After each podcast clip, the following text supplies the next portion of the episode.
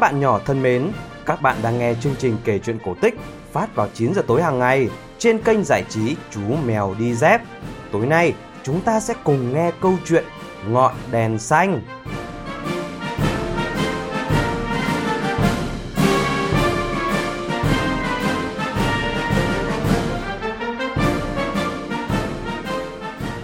Ngày xưa ngày xưa, có một người lính tận tụy phục vụ nhà vua gần hết cả đời người. Những cuộc chinh chiến rồi cũng kết thúc, người lính ấy bị thương tích nhiều nên không thể tiếp tục phụng sự được nữa. Thấy người lính đã già, nhà vua cho gọi đến và phán. Ngươi đã già và trở nên vô dụng, hãy trở về quê cũ làm ăn, ta chẳng cần đến ngươi nữa. Từ nay trở đi, ngươi không được nhận tiền nữa, ta chỉ trả tiền cho những ai đang phụng sự ta thôi. Lúc bấy giờ, người lính không biết tính kế sinh nhai trong những ngày tới như thế nào, lòng nặng trĩu lo âu, bác đi lang thang suốt ngày, chập tối thì tới một khu rừng. Khi bóng đêm bao phủ khắp cánh rừng, bác nhìn thấy có ánh đèn ở phía xa xa, lại gần thì ra đó là nhà của một mụ phù thủy. Bác nói với mụ, xin bà hãy rủ lòng thương cho tôi nghỉ qua đêm nay ở đây, cho tôi ăn uống qua loa chút đỉnh, kẻo tôi sẽ chết vì đói khát. Mụ đáp, ôi dạo, ai hơi đâu mà đi nuôi một tên lính bị thải hồi như ngươi. Ta vốn hay thương người, nhưng ta chỉ nhận nếu mi sẵn sàng làm những điều ta sai khiến. Người lính hỏi, bà muốn sai khiến tôi làm việc gì? Sáng sớm mai, mi ra quốc vườn cho ta. Người lính bằng lòng, hôm sau, bác ta làm cật lực, nhưng đến chiều tối vẫn chưa cuốc xong mảnh vườn. Mụ phù thủy nói, ta biết ngay là mi không thể làm hơn được nữa mà. Ta sẵn lòng để mi ở lại đây đêm nay nữa. Để đền đáp công ơn đó, ngày mai mi phải bổ cho ta một xe củi. Người lính làm việc quần quật suốt ngày mới bổ xong xe ngựa củi.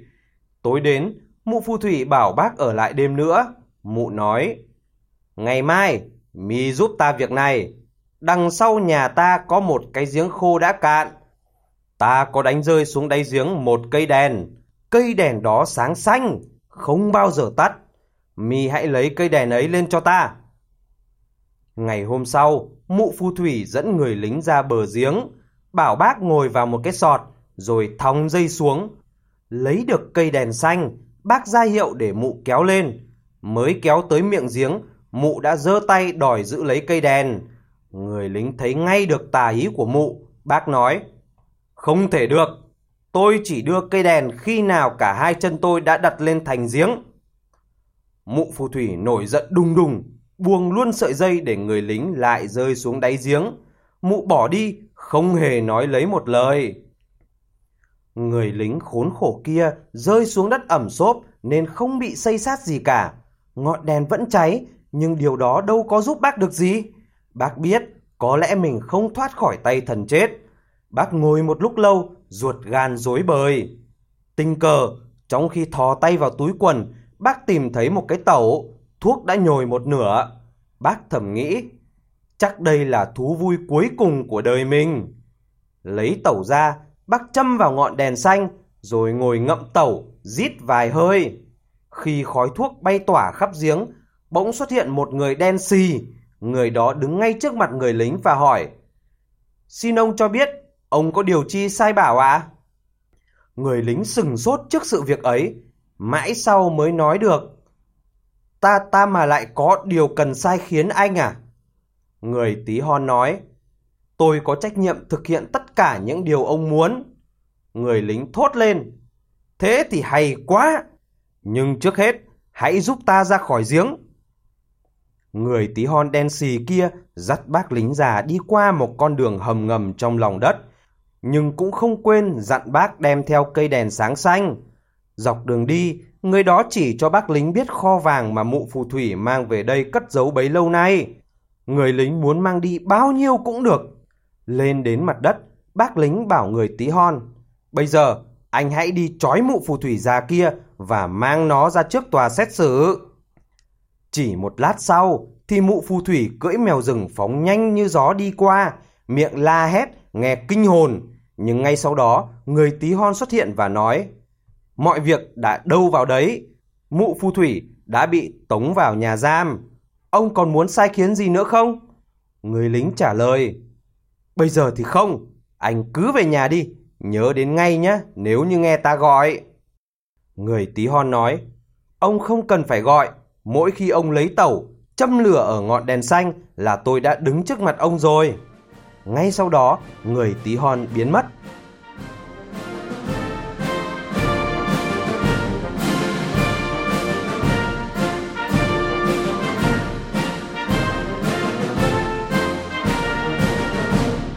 Các bạn đang nghe câu chuyện Ngọn đèn xanh được phát trên kênh giải trí Chú Mèo Đi Dép.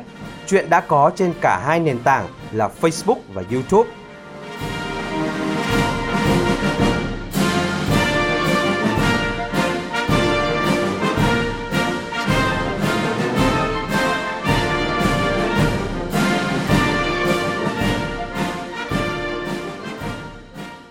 Người lính trở lại kinh thành, nơi bác vừa ra đi. Bác may sắm quần áo đẹp, vào khách sạn sang nhất. Bảo lễ tân dọn cho mình một căn phòng trang hoàng thật lộng lẫy.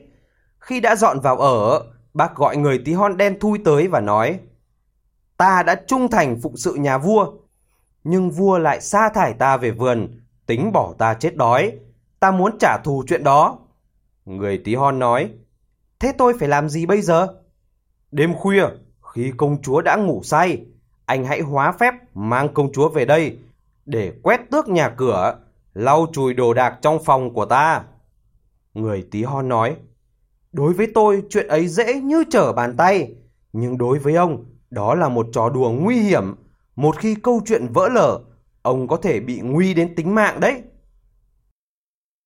Đúng lúc chuông điểm 12 tiếng báo hiệu nửa đêm, cửa bỗng mở, người tí hon mang công chúa vào. Người lính reo lên. Ái chà chà, cô đã đến đây đấy à? Xin mời bắt tay ngay vào việc. Hãy đi lấy chổi rồi quét sạch căn buồng này. Khi công chúa quét xong nhà, người lính gọi cô lại, giơ hai chân và nói, tháo ủng cho ta mau. Công chúa phải tháo ủng cho bác lính, rồi lau sạch và đánh xi cho bóng. Công chúa mắt lim dim im lặng làm mọi việc, không hề kêu ca nửa lời. Khi gà gáy canh nhất, người tí hon lại mang công chúa trở về cung vua và đặt nàng vào giường. Sáng hôm sau, công chúa vào tâu vua cha rằng đêm qua nàng nằm mơ rất kỳ lạ. Con bị mang đi qua phố nhanh như chớp, tới buồng một người lính. Con phải hầu hắn như người ở thực vậy, làm những công việc hèn kém như quét buồng, đánh giày. Tuy đó chỉ là một giấc mơ, nhưng sao con thấy người mệt nhọc như chính con đã làm tất cả những việc ấy thật? Nhà vua nói, chiêm bao có thể là sự thật. Cha muốn khuyên con điều này. Con lấy đỗ, bỏ đầy túi áo và khoét một lỗ nhỏ ở túi. Khi con lại bị mang đi, đỗ sẽ rơi ra và để lại dấu vết trên các đường phố mà con đi qua. Trong lúc bày mưu kế dặn công chúa, vua không biết là người tí hon cũng có mặt ở gần đó và đã nghe hết được đầu đuôi câu chuyện. Đêm khuya, người tí hon lại mang công chúa đi, đỗ rơi từ trong túi áo ra nhưng không hề để lại một dấu vết nào cả. Vì người tí hon đa mưu kia đã rắc đỗ trước ở khắp các phố, công chúa vẫn phải làm công việc con ở cho đến khi gà gáy canh nhất. Sáng hôm sau, vua sai bộ hạ đi khắp nơi, tính tìm theo dấu vết hạt đỗ, nhưng chỉ uổng công, ở phố nào cũng thấy trẻ con ra đường nhặt đỗ và thì thầm nói với nhau. Đêm qua có trận mưa ra đỗ. Nhà vua liền nghĩ ngay ra có kẻ nghe lén cuộc nói chuyện của hai cha con. Ông liền vào gặp công chúa rồi viết ra giấy. Cha con ta phải tìm kế khác, con cứ để nguyên giày lên giường ngủ. Trước khi chúng mang con trở về cung vua, con hãy giấu một chiếc giày ở nơi con bị dẫn tới. Thế nào cha cũng tìm ra chiếc giày đó. Hai người trao đổi xong liền đốt ngay tờ giấy. Người tí hon đen thui nấp ở gần đó nhưng không biết được điều gì. Tối đến, khi người lính lại sai anh đi bắt công chúa mang tới, người tí hon khuyên can không nên và nói rằng chính bản thân mình chưa nghĩ ra cách gì để phá mưu kế mới. Vì thế nếu như bị phát hiện thì có thể nguy hại tới tính mạng của người lính. Người lính không chịu và nói, anh cứ làm như điều ta nói đi. Đêm thứ ba, công chúa lại phải làm việc như con ở. Nhưng trước khi bị đem trả về cung, nàng đã giấu một chiếc giày xuống gầm giường. Ngay sáng hôm sau, vua đã ra lệnh cho quân đi khắp mọi nơi trong kinh thành tìm chiếc giày của công chúa. Người ta tìm thấy giày ở nhà người lính. Người tí hon khuyên bác ta nên trốn ngay khỏi kinh thành. Nhưng chưa kịp trốn thì đã bị bắt, nhốt vào trong nhà tù. Bị bắt bất ngờ, người lính không kịp mang theo cây đèn xanh và vàng bạc. Trong túi vỏn vẹn chỉ có một đồng xu bằng vàng. Người lính bị xích, đang đứng bên cửa sổ nhà ngục, bỗng thấy có một người bạn cũ đi qua. Bác liền gõ vào chấn song sắt. Khi người kia tới bên cửa sổ, bác nói, Anh làm ơn đến khách sạn Continental, lấy cho tôi cái ruột tượng tôi để quên ở đó. Tôi xin biếu anh đồng tiền vàng này. Người bạn đi ngay và mang lại cho người lính cái ruột tượng. Đợi cho người bạn đi khuất, khi chỉ còn lại một mình, người lính ngồi châm điếu. Người tí hon lại hiện ra và nói, Ông đừng sợ hãi gì cả, cứ để chúng muốn điệu đi đâu thì điệu, muốn làm gì thì làm. Nhưng nhớ, lúc nào cũng phải mang theo cây đèn xanh. Sau, người lính bị dẫn ra trước tòa để xét xử. Mặc dù bác ta không phạm trọng tội gì, nhưng quan tòa vẫn tuyên án tử hình. Khi bị dẫn ra pháp trường, người lính xin nhà vua một ân huệ cuối cùng. Vua hỏi, người muốn xin điều gì? Thần xin phép hút một hơi thuốc ở dọc đường ra pháp trường. Người muốn giết liền ba hơi cũng được, nhưng đừng có tưởng như vậy rồi ta tha chết cho ngươi. Người lính liền rút tẩu ra, châm lửa ở ngọn đèn xanh. Mấy vòng khói thuốc vừa cuộn tỏa lên thì người tí hon đen thui cũng xuất hiện, tay cầm một chiếc dùi cui rồi nói. Thưa ông, ông muốn sai khiến điều gì à? Anh hãy vì ta mà nện cho bọn quan tòa giả dối kia cùng bọn tay chân của chúng một trận như tử và nện cả ông vua bội bạc kia nữa. Nhanh như chớp, người tí hon vung rùi cui nện lia lịa vào chúng, gậy vừa chạm vào người nào, người ấy ngã lăn ra bất tỉnh. Tên vua cuống cuồng lo sợ, quỳ xuống xin tha chết. Hắn dâng bác lính cả ngôi báu cùng Giang Sơn, lại gả công chúa cho bác nữa. Từ đó, bác lính lên ngôi vua trị vì thiên hạ.